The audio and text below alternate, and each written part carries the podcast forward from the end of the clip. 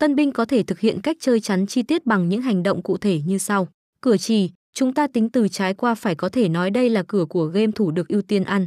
Bốc nọc, đây là hành động bốc một quân bài trong nọc rồi lật ngửa bài vào cửa chì. Ăn, hiểu là hành động kết hợp hai quân dưới cùng với trên để tạo thành cả hai chắn. Chiếu, đây là hành động ăn quân dưới chiếu nếu như bạn có ba quân bài giống nhau, trong khi cũng có một quân tương đương ở dưới chiếu.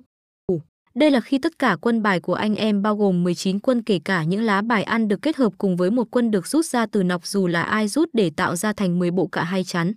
Nhưng bắt buộc phải đảm bảo có tối thiểu ít nhất sáu chắn.